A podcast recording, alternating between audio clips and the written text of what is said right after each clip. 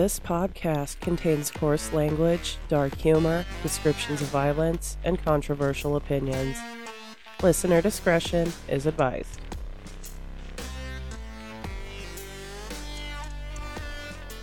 Well, guys, you ain't getting those packages mailed in time. They're New Year's gifts now. Should have listened to me weeks ago. Regardless of what winter holiday you're celebrating, or if you actually shipped your packages in time, I hope you have a good day.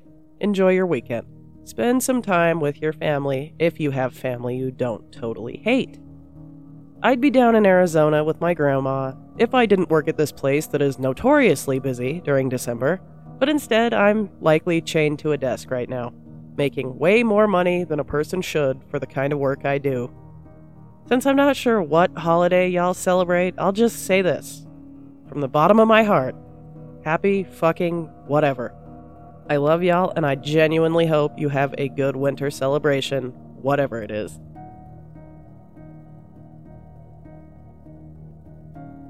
My personal experiences with the court system, as well as many hours of research for this podcast, have taught me that they don't always get it right. Hell, I've done several episodes on how they get it wrong. Child abusers promise to get it together and end up getting their kids back. Pedophiles get slapped on the wrist when they're caught and don't spend more than a couple years behind bars. Murderers often walk away with plea deals that spare their lives and sometimes let them back into our society. It's a flawed system, one that we all agree to deal with because we don't want to end up in its grasp. Some crimes, though, affect people so badly that they have to take the law into their own hands. The system doesn't help them. The system doesn't quench that thirst for justice. In fact, the system lets people down more often than not. This is why some individuals affected by crime choose to exact their revenge instead of asking the state to do it for them. Today's episode probably ain't gonna have any last meals in it. I apologize for that, but it's a topic that I've wanted to talk about since before this podcast was even a thing. Today we're looking at something very controversial. For legal reasons, I'm gonna state now that I don't condone it. Buckle the fuck up, my dudes, because today we're looking at cases of vigilante justice.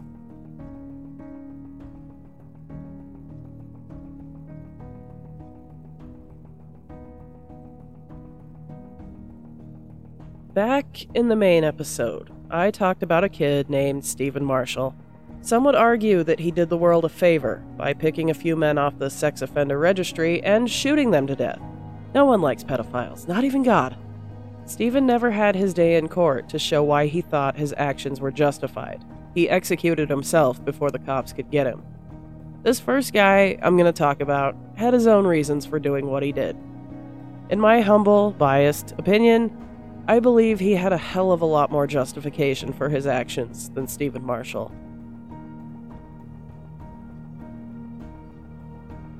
Jason Vukovich was born in Anchorage, Alaska in late June of 1975 to a mother who apparently wasn't very stable. At some point after the birth of her sons, she married a man named Larry Lee Fulton. He was not the biological father of Jason or his brother Joel, but would adopt the boys when Jason was four. I'd say I'm a child of divorce, but my parents were never married. Eight years of misery together. Three of those years were spent trying to have me. I don't know what the fuck either of them was thinking. I'm happy to be here on Earth, but holy fuck, if there are two people that should not have procreated, it was them. And my dad had my brother a couple years before me, so he should have known better than to get a stripper pregnant. I know it sounds like I'm joking, but I'm being totally legit. My mom and my brother's mom were both strippers. I kind of got off on a tangent there. But my point was, I had step parents. The bitch my dad married is the textbook definition of an evil stepmother. My stepdad, God rest his soul, was wonderful. He was never married to my mom, but they lived together for almost 13 years before he died, so that has to count for something. A good step parent is there for you in all the ways your biological parents are supposed to be. They show up for choir concerts, buy you a PS2 for Christmas that one year, tell you that your boyfriend can't stay overnight even though he already knocked you up and no more damage can be done. I miss you, Rocky. You were more of a parent than either of my actual parents ever even dreamed of being. Anyway, I was lucky to have a cool stepdad. Jason Vukovich was not. Larry Fulton was a Christian man and took his family to church as often as he could. Religion is often a curtain for sick bastards to hide behind. Fulton began abusing Jason and his brother Joel, physically and sexually. He would use late night prayer sessions to molest Jason. Fulton would beat him with belts and pieces of wood. That's just fucking terrible. But it gets worse. Jason's mother, who is nameless in the articles I'm using for research, stood by and let the abuse continue. Somehow, I'm not really sure how, Fulton was charged with second degree abuse of a minor in 1989. This is where the story should end. But he served no prison time. He was given a three year suspended sentence and went back to live with his family. Jason and Joel got tired of the abuse eventually and ran away as teenagers. Jason left home with no job prospects or even identification. That's how desperate he was to get away from his abuser. This unfortunately led to a life of stealing to survive. He traveled around the northwestern part of the US and had criminal records in five different states. Sometime in 2008, he moved back to Alaska. His crimes continued here, and he was charged with drug possession, theft, and assault on his wife. That last one was something he denied, but I can't find anything on it to point me in either direction. Childhood trauma is a fucking bitch, let me tell you. Jason had a hell of a lot more issues than I did. In 2016, his untreated mental issues hit a breaking point. He started reading over the Alaska Sex Offender Registry and sought out three men who had landed themselves on that list for crimes against children. Three names were written down in his notebook Andres Barbosa, convicted of possession of child pornography, Charles Albee, convicted of second degree sexual abuse of a minor, and Wesley Demarest, convicted of attempted sexual abuse of a minor. Jason didn't know any of these men personally, but their crimes were enough to send him into a rage. The first to have an encounter with Jason was Charles Albee, on the morning of June 25, 2016, Jason showed up to his house and knocked on the door.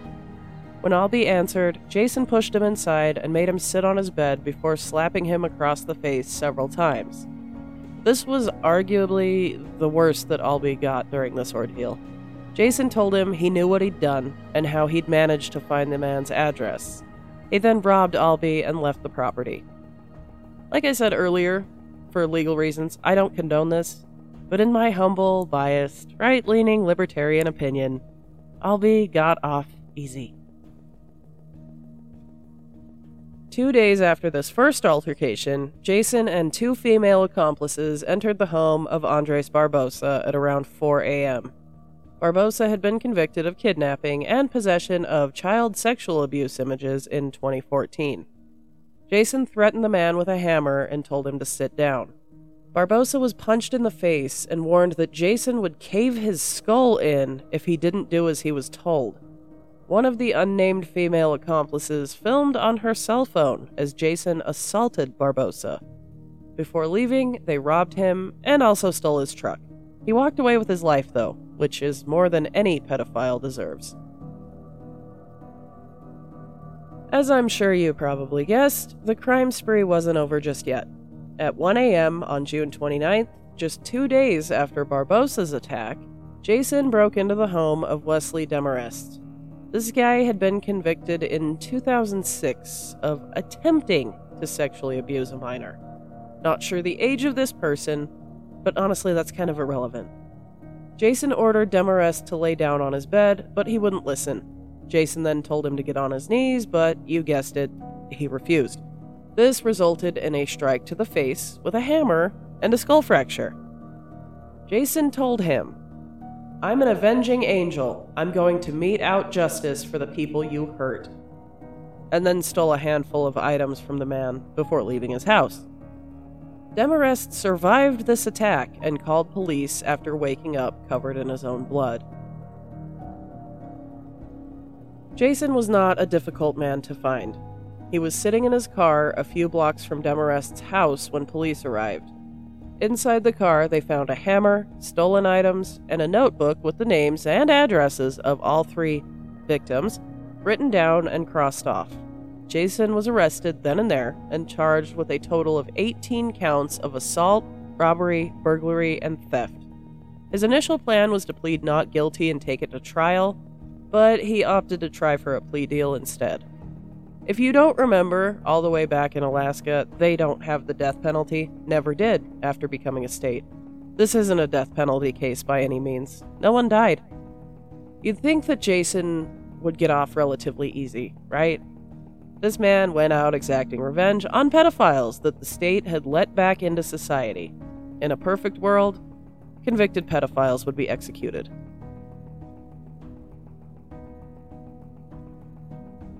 Jason Christian Vukovich pled guilty to one count of first degree attempted assault and one count of first degree robbery and was sentenced to 28 years in prison.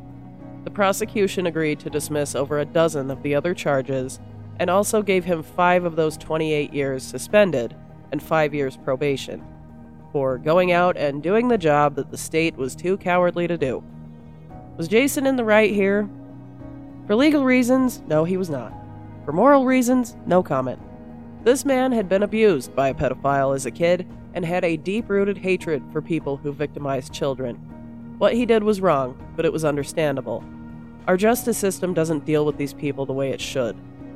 In a letter he wrote to the Anchorage Daily News, Jason said, I thought back to my experiences as a child. I took matters into my own hands and assaulted three pedophiles. If you have already lost your youth, like me, due to a child abuser, Please do not throw away your present and your future by committing acts of violence. Jason has tried to appeal his sentence a handful of times. You'd think that a judge, knowing of this man's past abuse and current PTSD, would take it into consideration, but he didn't. The Alaskan Avenger, as Jason became known, was told in an appeal hearing that vigilantism won't be accepted in our society Apparently, pedophilia will, though. Petitions are available online in support of Jason. A lot of people think he didn't do anything wrong and believe that he should be free again. As of the time of writing, he's still stuck with that full sentence.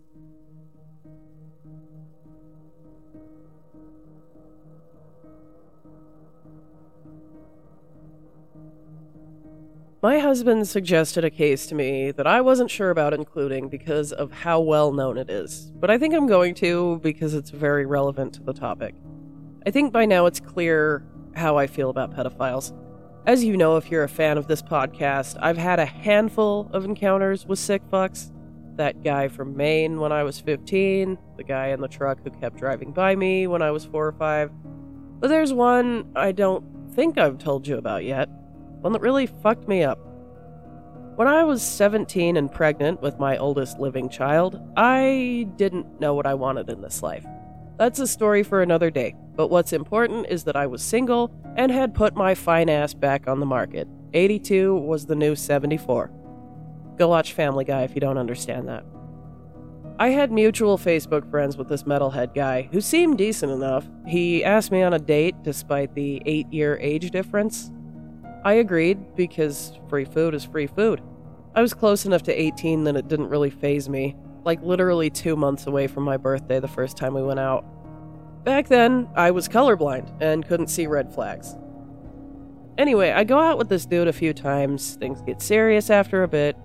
He moves into my house, and I start to see what a piece of shit he is. He's always drunk, constantly doing coke at his friend's house, comes home late, wakes me up despite knowing I'm pregnant and need to rest. He was just a genuinely shitty person. So I dumped his ass right before New Year's and told him to get the fuck out of my house. He trashed his room before leaving and vowed to never date anyone under the age of 21 again. That was his way of venting to Facebook without admitting that he'd been sleeping with a 17 year old. Well, years pass, and my mother sends me a news article about a man who was arrested for trying to meet 14 year old girls off the internet for sex. Guess who it was? Dude admitted to the cops that he was interested in girls as young as 12 and that he thought he was a danger to the public. You know what he got? Released. He's out there walking the streets, a free man, because this system is broken. Had I been even dumber than I was when I was 17, my oldest daughter could have fallen victim to this psychopath. But I'm telling you, I have a hell of an intuition. I knew something was up with that dude, and I wish I never would have agreed to that steak dinner. Live and learn, kids. People are fucked. But that little story ties in a bit to the next case I'm going to talk about. If you're a fan of Count Dankula, then the name Gary Plauché will ring a bell. This man actually deserves the Father of the Year award. The name gives it away, but Gary was from Baton Rouge, Louisiana. He had been married to a woman named June, and they had a son named Jody. Between 1983 and 1984, Jody was taking karate lessons from a 25 year old man named Jeffrey Doucet. I'm assuming also a Louisiana native because those Cajun bastards really love their French roots. What the Plauchés didn't know was that Doucet had been molesting Jody. On Valentine's Day of 1984, Doucet kidnapped Jody and took him to California. While there, he sexually abused the boy. I'm not sure what his plans were, but he ended up being caught after he allowed Jody to call his mom from the motel they were staying at in Anaheim. Police in California set up a raid, and Jody was recovered without incident. About two weeks after he was kidnapped, Jody was brought back to Louisiana to be with his parents. Gary Plauché was devastated that Doucet had sexually abused his son.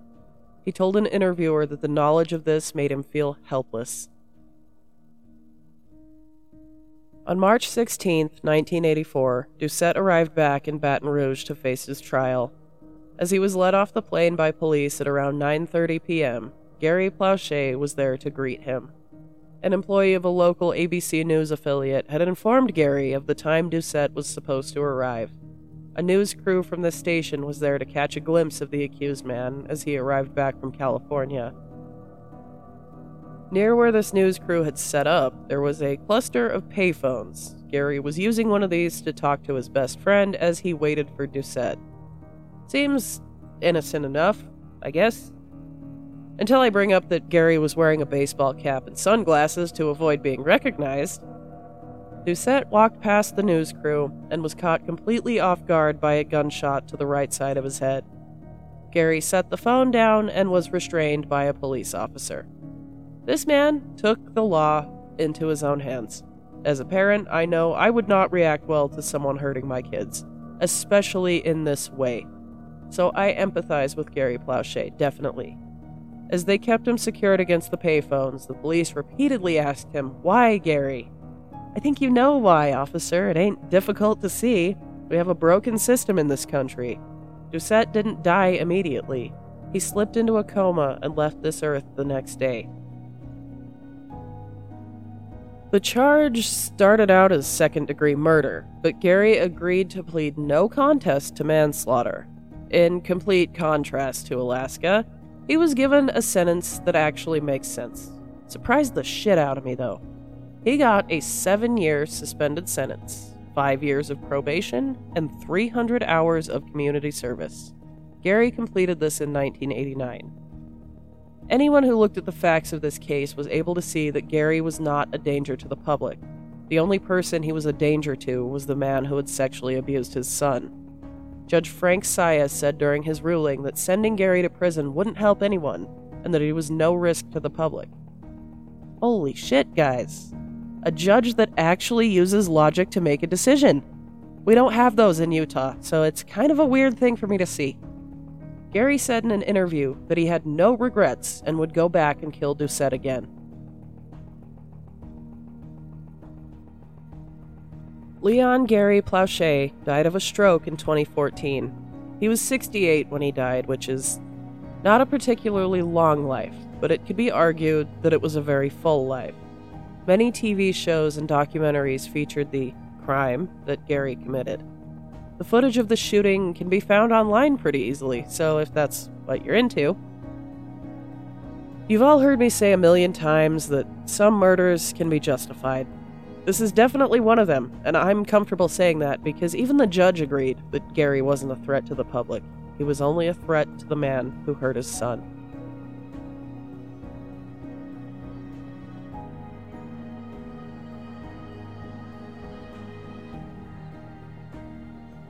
It seems that a lot of these types of cases are parents killing pedophiles who hurt their children. I wonder why. Could it be that we have a broken system and sex offenders almost always walk away with a slap on the wrist and a second chance? Or is it just that these parents are violent psychopaths who want to exact their revenge instead of letting the justice system handle it? Another American parent decided to take the law into her own hands in the early 90s, likely fearing that the man on trial wouldn't get what he deserved if she didn't.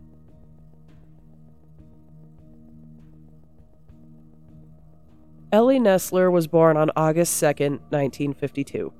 My Arizona grandma is literally four days younger than her, so I can imagine what she was like as a person.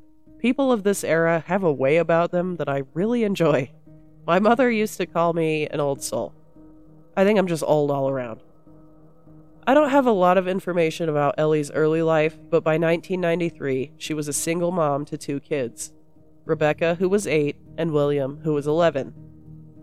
Ellie was in court on the day of April 2, 1993, to watch the man who was accused of molesting William face his punishment. No one knew that Ellie herself would be handing out that sentence. Daniel Driver was an employee at a church camp. I have no idea why he was allowed to work in a place where children attended, as he had previous convictions for child molestation. Was this a Catholic church camp? Sorry, couldn't help myself. Not all catholics are pedos. Either way, when he was in court on that fateful April day, it was to face charges for molesting four boys. One of them was William Nesler, who was just six when he was sodomized and molested by Driver.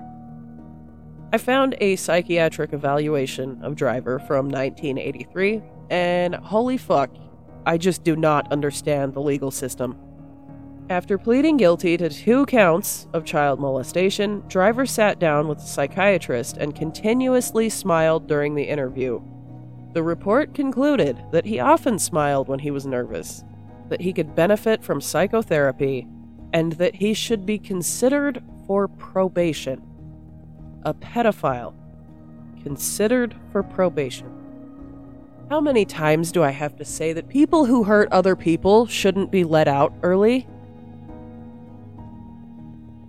In the psychiatric report, Dr. Charles Casella stated that Driver was very eager to please others, but would react angrily when his expectations of gratification in return weren't fulfilled.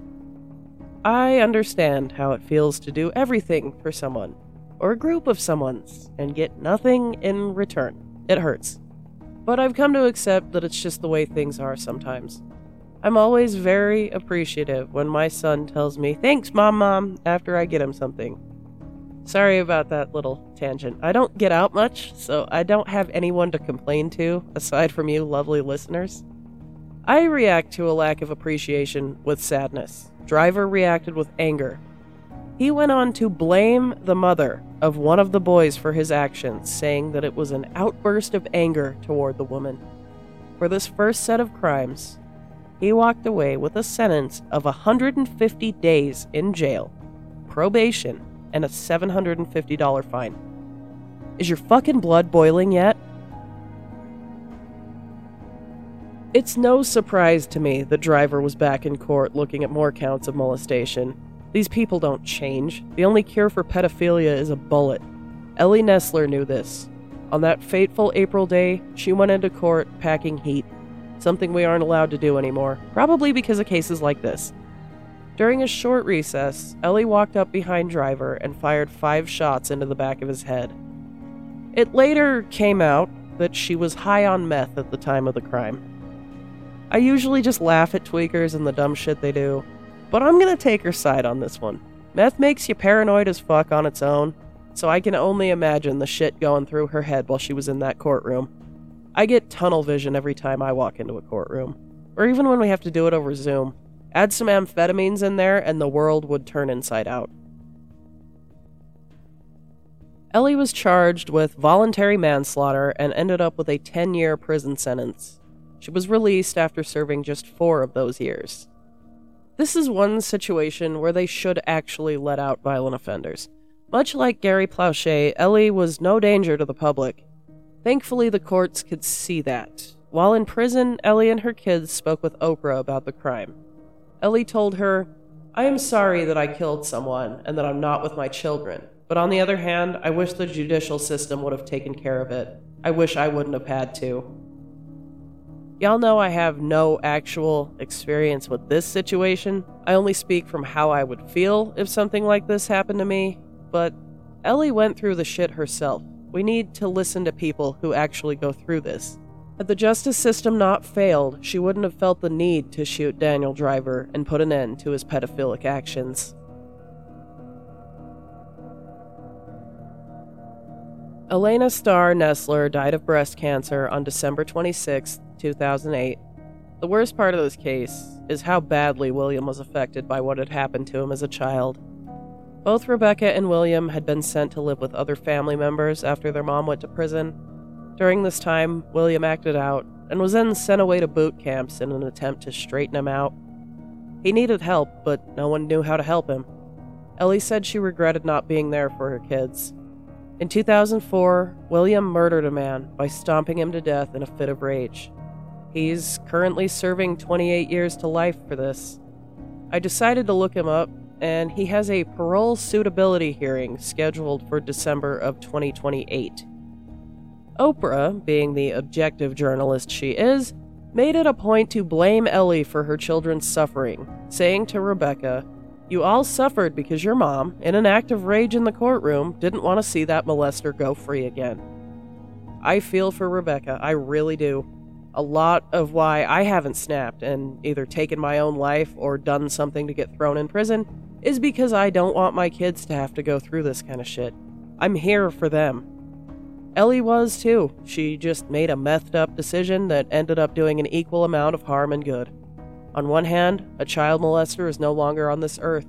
On the other hand, two kids lost their mom. This entire thing could have been avoided if Daniel Driver was given a proper sentence.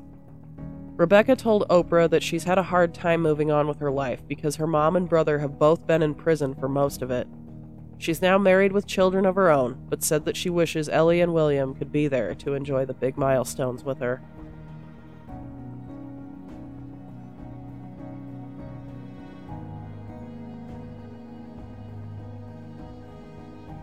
I'm trying real hard to find some variety here, but I'm telling you, hell hath no fury like that of a parent whose child was hurt by a monster.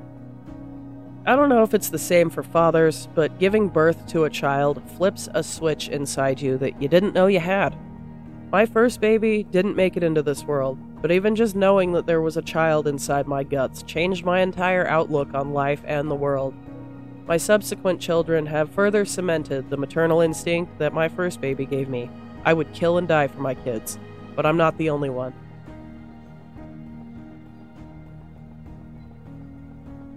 Mariana Bachmeier was born on June 3, 1950, in Sarstedt, Germany. Her parents had moved to this small town near Hildesheim in West Germany shortly after World War II.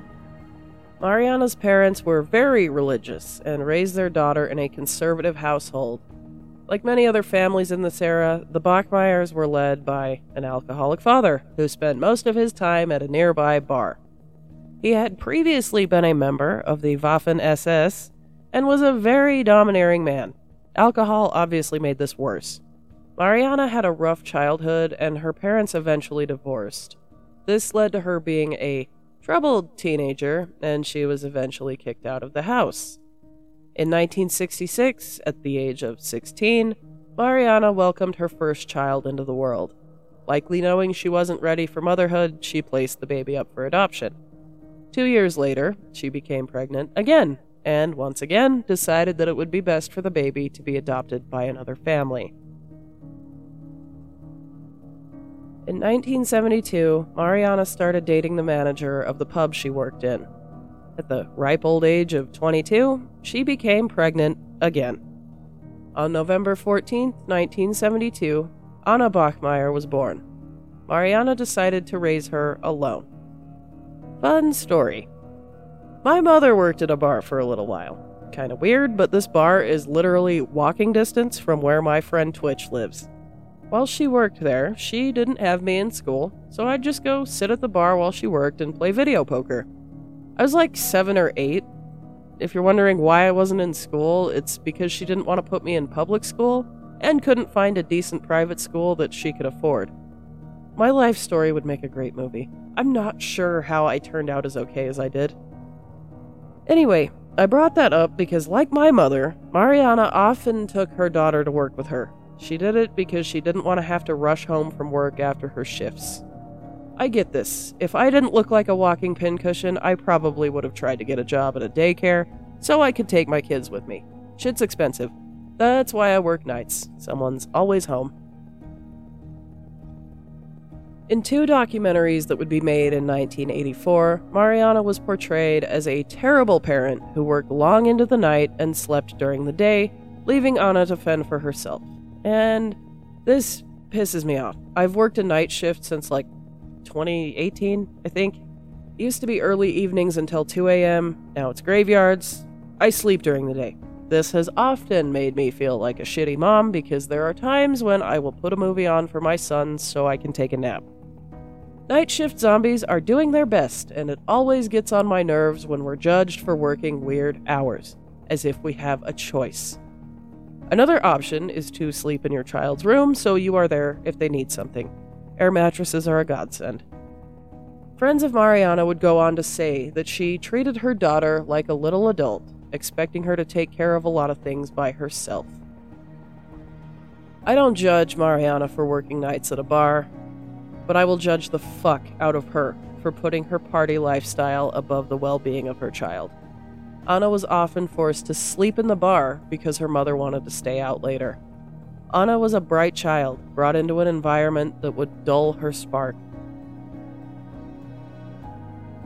On May 5th, 1980, when Anna was just seven years old, she got into an argument with her mother and made the decision to skip school. Sounds a lot like my early life, to be honest. While out in the world, she ran into 35 year old Klaus Grabowski, who she had met before. Anna had been to his house before because he had cats that she liked to play with. Grabowski was a convicted sex offender and had opted to be chemically castrated. Later on in life, he went back on this decision and tried to reverse it by taking hormones. Grabowski held Anna at his house for several hours, where he sexually assaulted her and eventually strangled her with a pair of his fiance's tights. After this, he tied her up, put her in a box, and left her on the shore of a canal.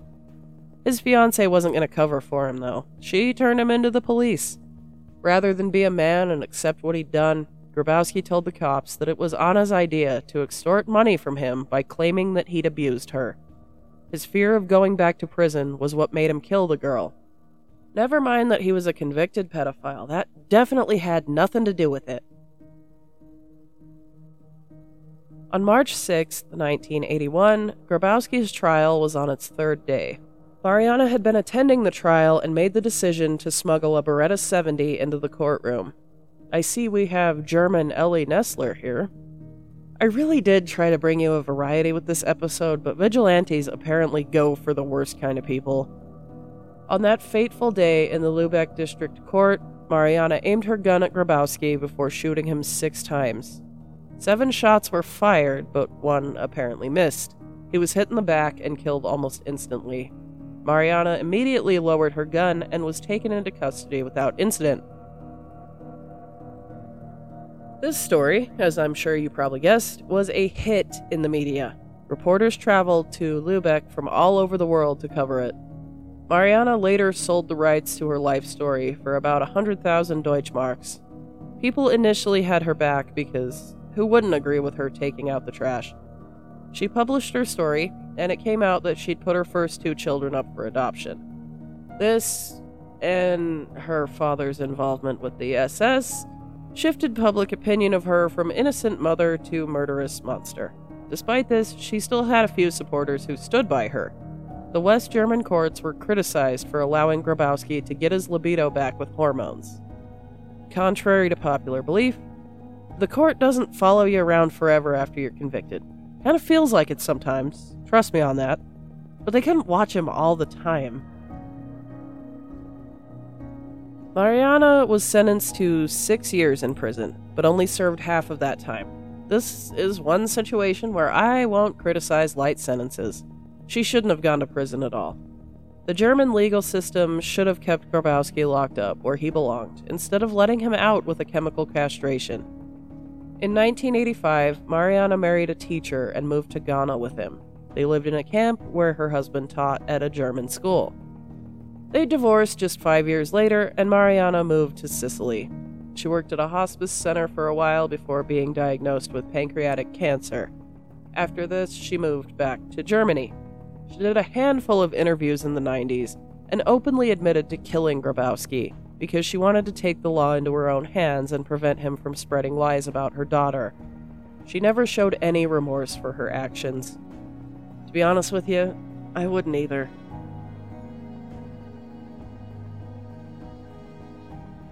Mariana Bachmeier died of pancreatic cancer on September 17, 1996. She spent her final moments at a hospital in Lubeck. Her final resting place is a plot in the Burgtor Cemetery in Lubeck next to her daughter Anna. Many documentaries and movies were made about her life, including the movie Der Fall Bachmeier, Keine Zeit für Tränen, and the documentary Selbstjustiz einer Mutter, Der Fall Mariana Bachmeier. Y'all know I only included those to show off my awesome American accent. But there is no shortage of content about her life if you're interested.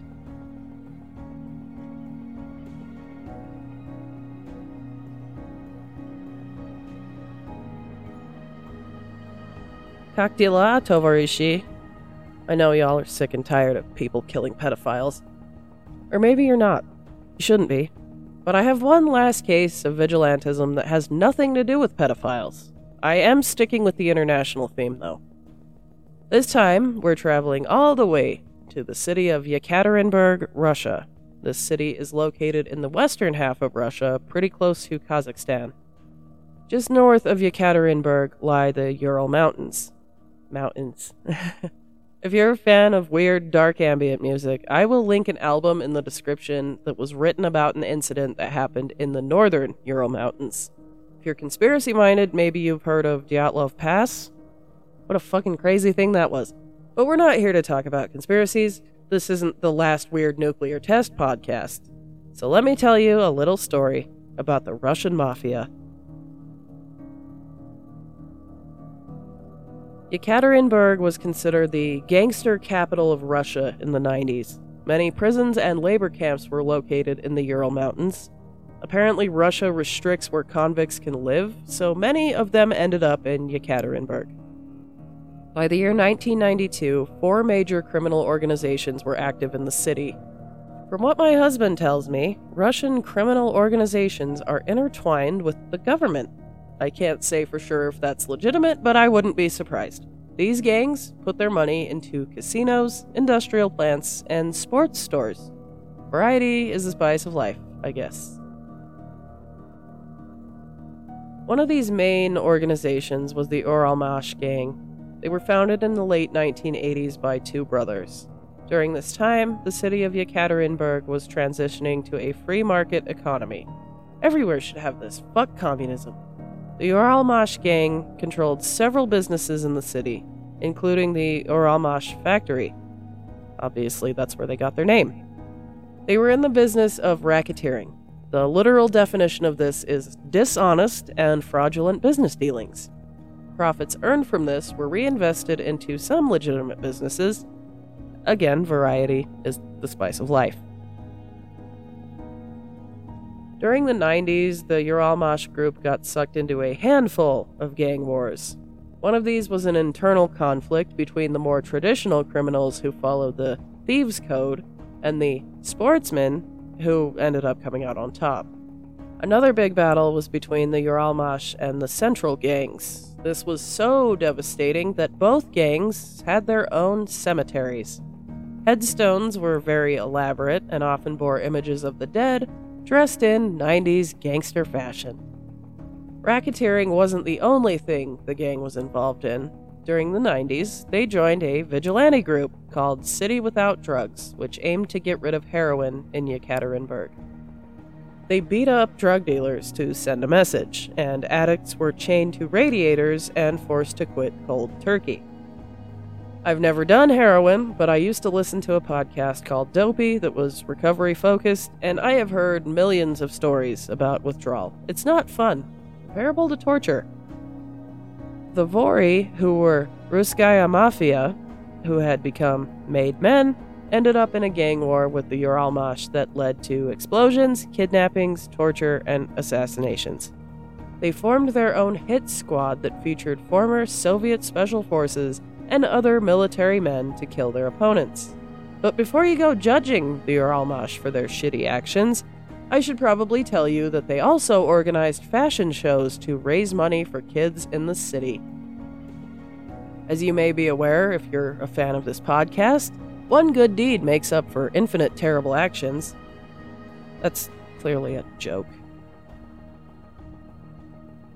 By the beginning of the new millennium, the leaders of the Uralmash had legitimized their business even more. Their income as a group far exceeded that of the entire city of Yekaterinburg. They eventually went on to become a registered political party, the Social Political Union Uralmash. In the late 2000s, some of their members were still engaged in criminal activity. A lot of businesses had to pay them protection money, I know things are different here in the States. It's widely known and accepted that the government and criminals are intertwined. Epstein didn't kill himself and all that. Russia apparently doesn't appreciate the underbelly of society quite as much as us Amerikanskis. Alexander Kukovyakin was detained by Interpol in Dubai in 2015. He was the crime boss of OPS Uralmash, he was extradited back to Yekaterinburg, and all his shenanigans only landed him five years in prison. During a mayoral campaign in 2013, a man named Yevgeny Roizman was accused of having ties to Uralmash as well. I think we can all agree that in Soviet Russia, crime prevents government. That was a half hearted attempt at a Yakov Smirnoff joke. I appreciate Russian culture, especially their music and food. I'd say about 90% of my favorite black metal comes out of Russia, and their rappers are far superior to anyone in the US. Maybe that's the residual vodka flowing through my veins, though.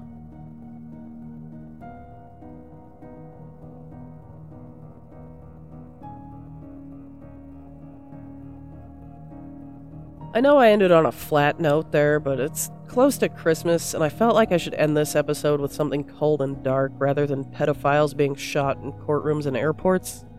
Vigilantes really do seem to target those who deserve it the most, though. It was a challenge to find anything aside from parents who knew the justice system was a failure. The lesson we should all take from this episode is that child molesters shouldn't be let back out into society, even if they opt to be chemically castrated. There is no cure for pedophilia aside from a bullet. And again, for legal reasons, I'm going to say that I do not condone vigilante justice, but condoning it and understanding it are two completely different things. Don't go out killing pedos because you can't. Just check the sex offender registry in your area and be aware of who lives near you. Taking them out because the government was too afraid to do it is not worth spending your life in prison. If you enjoyed this episode, write the link to it on a bathroom stall, in a bar, in a truck stop, hell, write it at your local Denny's, or Tim Hortons if you're Canadian. I've been working on a couple different things, like live streaming and a missing persons YouTube channel, so keep your eyes peeled for those. Again, it's live at work season, so you can't expect too much from me, but I have a lot planned for the future. Have a Merry Christmas and a Happy New Year, for real. Let's make 2024 our bitch. God knows I'm ready to leave 2023 in a fiery pit where it belongs. You can get me on Instagram and Twitter at LastMealPod. I'll be back hopefully next week with an episode about a state that is full of death penalty cases.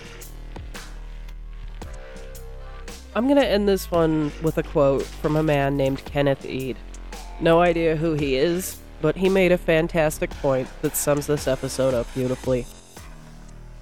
When the law fails to serve us, we must serve as the law. See you next time.